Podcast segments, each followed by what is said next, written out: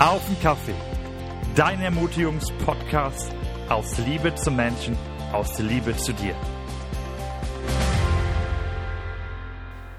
Servus, ihr Lieben da draußen, auf eine neue Folge Auf den Kaffee. Und ja, zu Beginn muss ich sagen, heute ohne Kaffee, weil mein Gesprächspartner heute kein Kaffeetrinker ist. Darüber dürft ihr jetzt gerne philosophieren, wie ihr möchtet.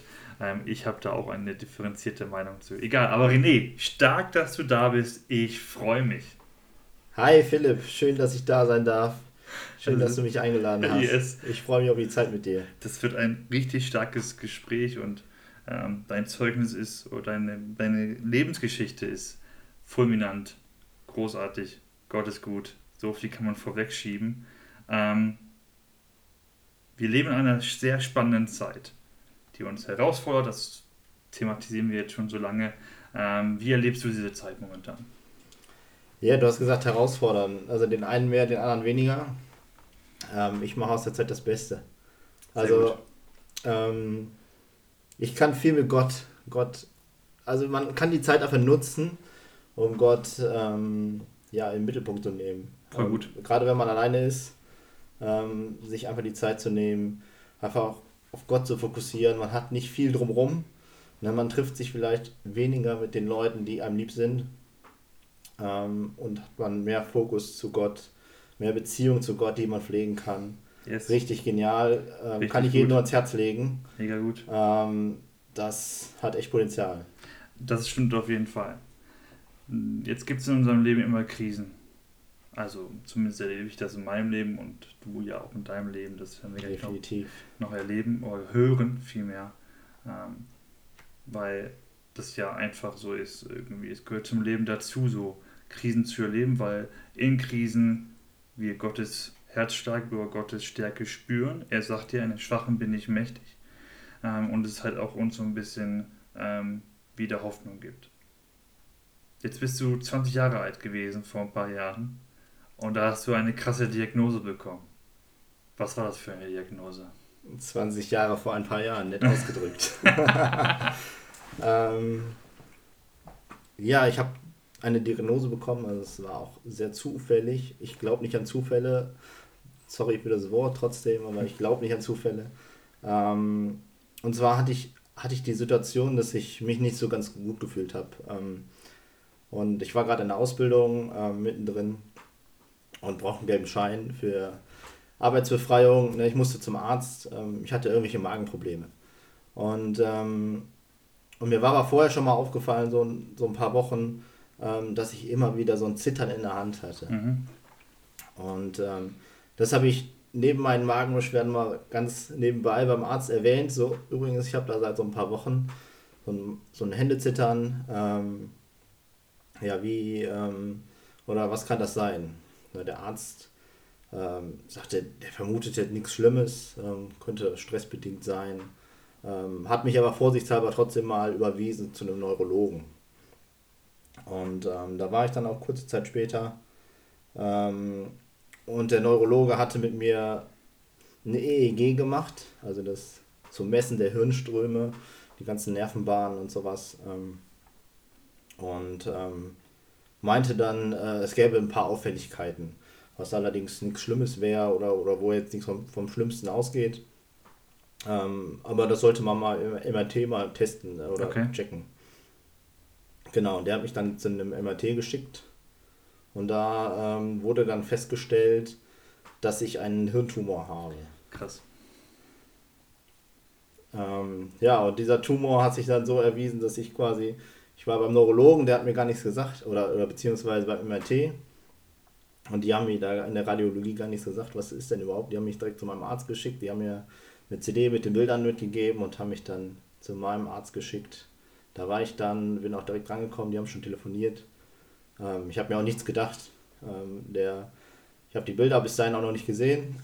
Ähm, und mein Arzt macht die Bilder auf und äh, sagt ganz trocken, ja, wir haben einen Tumor. Das, das müssen wir machen. Ähm, da bellen die Hunde aus der Nachbarschaft yes. los. Ähm, und da hat er gesagt, ähm, ja, ist ein Tumor und äh, müsste auch operiert werden. und habe mich auch quasi direkt ins Krankenhaus geschickt. Krass, okay. Und bin quasi von da, ich war in Witten bei der Radiologie, war in Wuppertal bei meinem Arzt und von Wuppertal dann direkt auch in Wuppertal ins Krankenhaus. Krass. Das, das war mein Tag. War und so gerade 20, noch nicht so ganz alt. Ähm, das stimmt. Ja, aber du wirst von heute auf morgen so rausgerissen quasi. Da kommt jemand, der sagt dir, du hast einen Tumor, ähm, der muss raus, der darf da nicht sein. Und das eigentlich quasi wegen so einer Lappalie, weil die Hand mal zwischendurch gezittert hat, ne? Was hast du da im ersten Moment gedacht und gefühlt?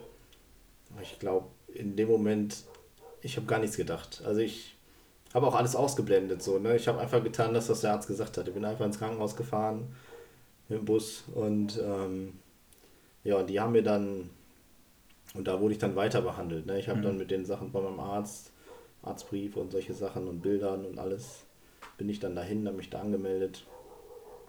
Ja, und da haben sie dann, da haben sie dann nochmal gesagt, äh, ja, wie, wie bedrohlich das dann Ganze ist. Ne? Also mein Arzt hat da gar nicht so viel zu gesagt. Er hat nur gesagt, das ist ein Tumor, der muss raus. Und ähm, die Ärzte im Krankenhaus, die Neurochirurgen, ähm, und die leitende Ärztin da, ähm, die hat dann direkt gesagt, wie kritisch das dann wirklich denn ist. Ne? Also der Tumor an sich war selber nicht groß.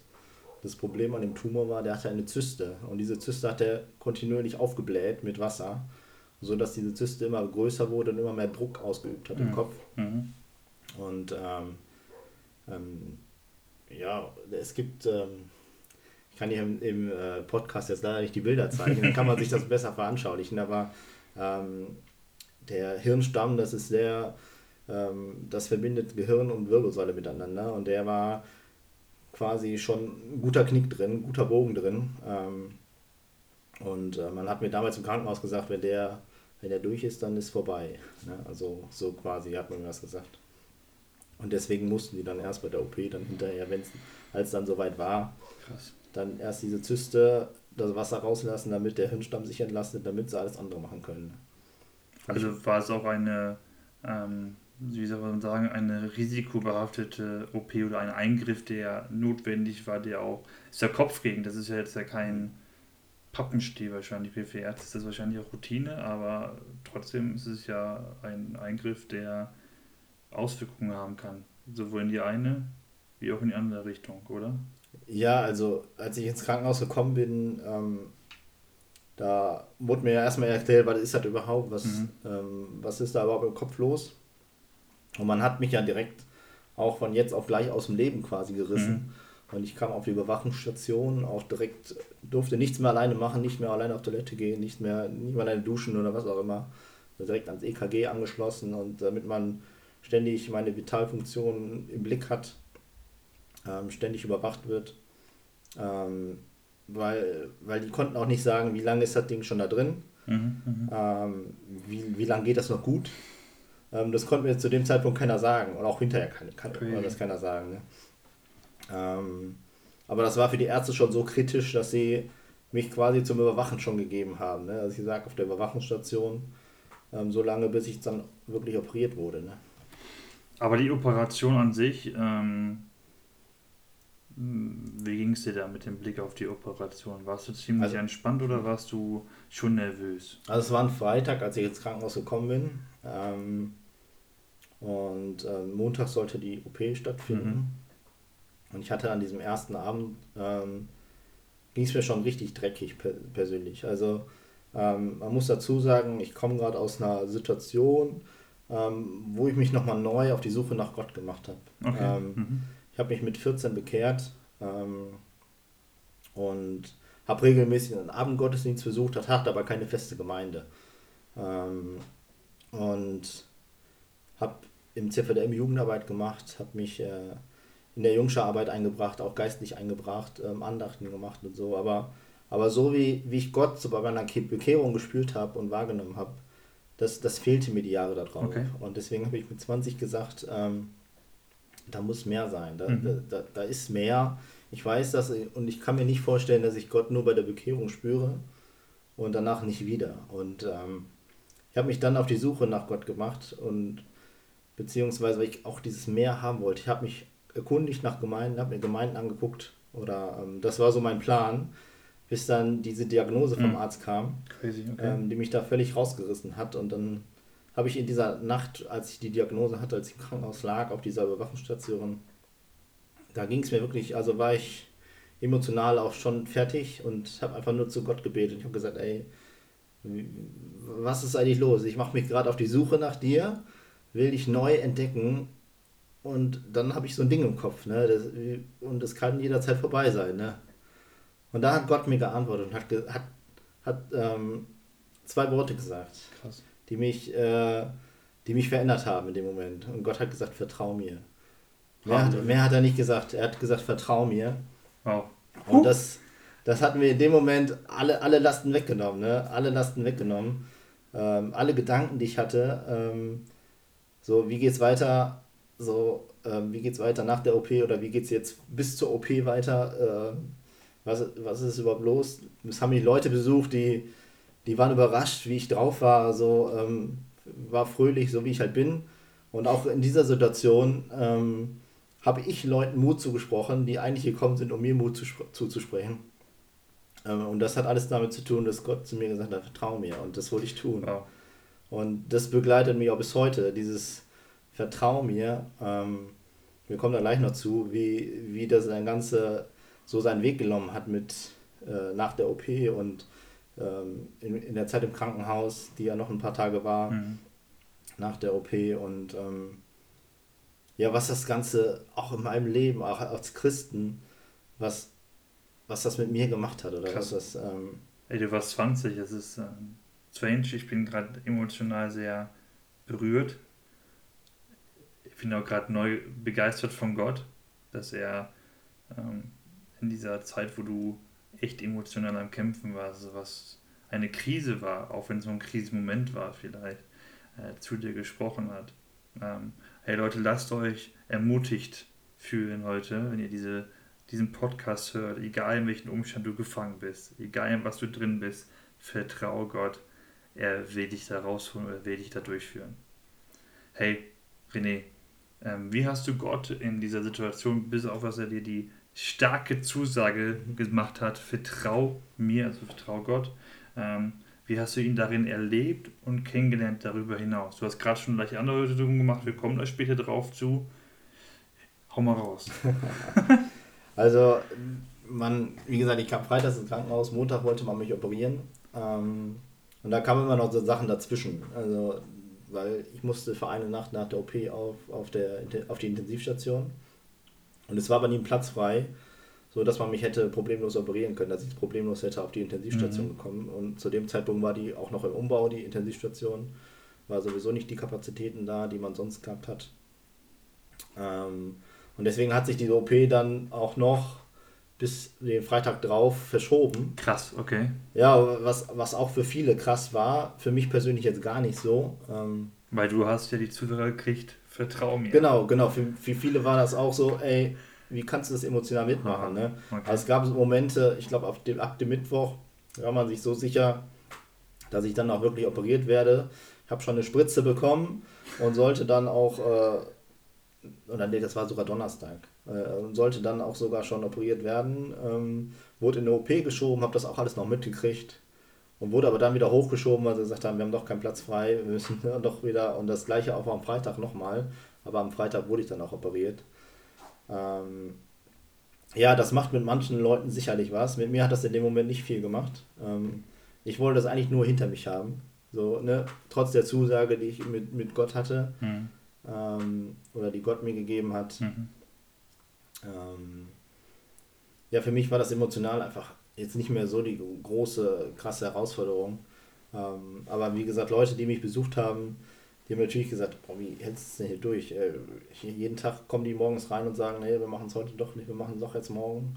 Und dann verschiebt sich das quasi nochmal eine ganze Woche, ähm, bis du dann wirklich operiert wirst. Man muss auch dazu sagen, die OP selber hat sechs Stunden gedauert. Ähm, das ist schon eine Hausnummer, auch gerade für die Leute, die dann draußen sitzen und warten, ne, wie Eltern oder sonst was. Ähm, ja, und nach der OP, ich wach quasi auf in der, auf der Intensivstation. Und da muss ich wirklich sagen, so die Nacht auf der Intensivstation, das war wirklich so die schlimmste Nacht, die ich wirklich gehabt habe. Also du wachst gerade auf, du bist noch halb in der Narkose irgendwie ähm, oder aus den Folgen von der Narkose. Du hast während der OP Schläuche im, im Hals gehabt, die du, wo du, wo du gar nicht so dran denkst. Ne? Und aber ich bin, glaube ich, aufgewacht und das Erste, was ich gefragt habe, ist nach was zu essen gefragt. und da sagten meine Eltern auch, das kann auch nur ich. ähm, aber so diese Gewissheit, dass du wirklich Schläuche im Hals hattest, das sagt dir ja keiner immer, du hast übrigens Schläuche im Hals gehabt. Ähm, merkst du dann erst, wenn du das erste, den, das erste Stück Brot isst und dich fast daran verschluckst. ähm, ja, aber ähm, auch das, dieses Kräftetanken danach, das, das war nochmal so. Und, und auf der Intensivstation, da piept halt viel. Da sitzen, du siehst nicht, wer neben dir liegt. Ne? Ähm, da lag eine Person, ähm, die hat die ganze Zeit an dem, am Bett gerasselt und ich konnte mich kaum bewegen. So. Ich war kaum da. so Und ähm, du denkst dir so, hoffentlich kommt der nicht gleich rüber hier. Du kannst dich nicht bewegen, du kannst dich nicht wehren oder was auch immer. Krass, okay. Aber, aber also wirklich so eine Intensivstation Nacht oder so, die brauche ich nicht nochmal. Ähm, kam aber dann auch direkt auf die Normalstation, ähm, weil das wohl alles, alle Werte so in Ordnung waren. Ähm, und ähm, ja, da kam dann auch regelmäßig die Visite und sowas. Und da sagte der Arzt dann das erste Mal bei der Visite zu mir, Herr Klein, machen Sie sich keine Sorgen, ähm, wenn Sie jetzt eine Woche mit Ihren Beinen da nicht klarkommen, beziehungsweise wenn Sie die nicht spüren oder nicht bewegen können, das wäre nach so einer OP ähm, völlig normal. Ähm, muss dazu sagen, die OP war auch am Kleinhirn, der Tumor saß am Kleinhirn, was halt für die Motorik zuständig ist ähm, im Körper. Und ähm, ja, und als der Arzt dann wieder raus war, dann habe ich auch zu Gott gesagt, das kann doch nicht sein. Ich bin Sportler, ich will Sport machen, ich will, wenn ich hier raus bin, will ich sofort wieder was tun. Ähm, du hast gesagt, ich soll dir vertrauen, aber jetzt kriege ich die Botschaft von wegen Beine und so ist jetzt erstmal eine Woche nicht. Na, und ähm, ja, ich habe das äh, Gebet beendet ähm, und bin aufgestanden, bin gelaufen. Ne? Krass, nice. Also das, das war, es war schon genial. Also schon Gott genial. hat sich zu seinem Wort gestellt. Was er ja, genau, absolut. Also ich habe das in dem kompletten Verlauf, auch, auch bis heute hin, darüber hinaus, ähm, merke ich das immer wieder, dass diese Zusage, die Gott mir gegeben hat, vertraue mir, die 100, zu 100 Prozent, also ich würde noch nicht mal sagen zu 99 Prozent, sondern ich würde sagen wirklich zu 100 Prozent. Ich habe es wirklich am eigenen Leib erlebt, was es heißt, Gott zu vertrauen. Und das, hey, nice. Und es ähm, geht ja noch weiter. Ähm, der Arzt ähm, hat das dann auch irgendwann mal mitbekommen, dass der Herr Klein schon wieder läuft oder schon wieder geht. Ähm, der Herr Klein schon wieder. Und dann äh, sollte ich auch noch so Tests machen, so mhm. auf einem Bein stehen, auf einem Bein hüpfen und so. Und das hat alles problemlos funktioniert. Ähm, äh, das fand der Arzt auch sehr faszinierend. Ähm, ähm, regelmäßig habe ich die Verbände gewechselt bekommen am, am Kopf oder die Pflaster und ähm, habe auch einen Medikamentencocktail bekommen. Äh, ich weiß gar nicht, was das alles war, aber es war zum großen Teil Schmerztabletten mhm. und äh, Tropf und weiß ich nicht was. Und als, als dann die nächste ähm, also die Schwestern haben das immer gemacht und die Pfleger. Ähm, als sie dann mit Medikamente wieder reinkamen, habe ich gefragt, ähm, was kriege äh, krieg ich da eigentlich? Ne? Und ähm, dann haben die mir gesagt, Schmerzmittel. Ne? Und dann habe ich, hab ich gefragt, warum kriege ich dann Schmerzmittel? Ja, weil, weil sie Schmerzen haben. Ich, ich habe keine Schmerzen. Ich habe keine Schmerzen. Und in dem Moment hat, hat man den Gesichtern angesehen, die was, was erzählt er mir hier? Ne? Was erzählt der junge Mann hier mir? Doch zu tief gebohrt. Ja, also die waren wirklich, also ich weiß nicht, wie alt sie waren, aber denen ist Krass. alles aus dem Gesicht gefallen. Ne? So, wie, der hat keine Schmerzen. Wie, das geht doch gar nicht. Ne? Krass. Nice. Und äh, da hat sich auch in mir nochmal bestätigt, so ähm, da, diese, diese Bestätigung von Gott, ne? vertraue mir. Ne? Das einfach, also ich kann da, das, das hat sich einfach das ganze Krankenhaus durchgetragen. Ne? Ähm, also ich war 14 Tage nach der OP im Krankenhaus, weil man das Gewebematerial vom mhm. Tumor einschicken musste in die Pathologie, ähm, um herauszufinden, ist es gutartig, ist es bösartig, ähm, was sich dann hinterher als gutartig herausgestellt hat. Genau, und man sagte mir dann im Krankenhaus noch, man müsste jetzt jedes Jahr, einmal müsste ich jetzt zum MRT und das mal testen oder, oder mal überprüfen lassen, ob das alles ob da, ob da nichts wiederkommt. Ähm, ja, und ähm, ich habe das ein Jahr gemacht. Also ein Jahr drauf war ich zur Kontrolle. Und da haben die Ärzte mir gesagt, Herr Klein, Sie brauchen nicht mehr wiederkommen. Das, ist, das sieht so gut aus, da, nice. da passiert nichts mehr. Ne? Und ähm, der Mensch, mit dem ich da gesprochen habe, der sagt auch, das machen wir ganz, ganz selten. Ne? Wenn überhaupt. Ne? Dass wir jemandem sagen, Sie brauchen nicht mehr wiederkommen. Ne? Wenn Sie jetzt irgendwann einen Verdacht haben oder so, dann kommen Sie nochmal wieder. Aber eigentlich war es das jetzt erstmal mit Ihnen. Nice. Und ähm, nice. quasi die Zusage, Sie sind geheilt. Ne? Zehn Jahre oder elf Jahre später oder zehneinhalb Jahre später sitzt du jetzt hier vor mir. Nice. Was eine starke Geschichte, was für eine starke Botschaft. Ja. Ähm, wir nehmen mit, Gott sagt, René, also in dem Fall dir, vertraue mir. Ich glaube, das ist eine Zusage, die Gott uns eintätigt in diesen Zeiten von Corona. Vertraut mir, ich bin in Kontrolle. Und egal welchen Umstand du bist, da draußen, was dich beschäftigt, hey, nimm dir Zeit einfach vielleicht genau das vor den Herrn zu bringen oder dich von Herrn, auch vom Gott, dir zu, also von Gott zu hören in dein Leben hinein, dass er dir sagt, vertrau mir. Ja. Hey, danke René, danke für dieses Mega-Zeugnis, ich feiere das. Ähm, normalerweise frage ich jetzt, wie schmeckt der Kaffee? Das sparen wir uns ja aufgrund dessen, was ich eingangs gesagt habe, dass hier gegenüber einer sitzt, der eine coole Lebensgeschichte hat, aber keinen Kaffee trinkt. Ich, ähm, ich kann vielleicht auch nochmal sagen, also wenn du da draußen sitzt und äh, machst dir auch Gedanken über dein Leben oder über das, wie geht's weiter mit Gott oder irgendwie, ich kriege keine Antwort von Gott. Ähm, das, was ich in dieser Zeit gelernt habe und auch darüber hinaus, also es prägt mein Leben. Ne? Also das, also dieses Vertrauen mir damals von Gott, das, das prägt mein Leben jetzt, das prägt meine Beziehung zu Jesus. Ähm, die ich so nicht leben würde, wie ich sie jetzt lebe, wenn ich das damals nicht erlebt habe, dieses Vertrauen, was es heißt, Gott zu 100% zu vertrauen. Ähm, und was ich dir sagen kann, ist, Gott kommt nicht zu spät. Gott hält sein Wort und ähm, auch wenn es manchmal ein bisschen länger dauert, aber er ist derjenige, der weiß, was richtig für dich ist, was gut für dich ist. Auch wenn wir manchmal selber denken, wir wüssten, was gut für uns ist, kann ich dir sagen, Gott weiß es besser, was gut für dich ist. Und er ist eigentlich der Einzige, der weiß, was gut für dich ist. Yes. Ja, wie hätte man besser einen Podcast enden können als mit diesen Worten? In dem Fall, macht es gut. Ciao, ciao. Danke, René. Tschüss zusammen.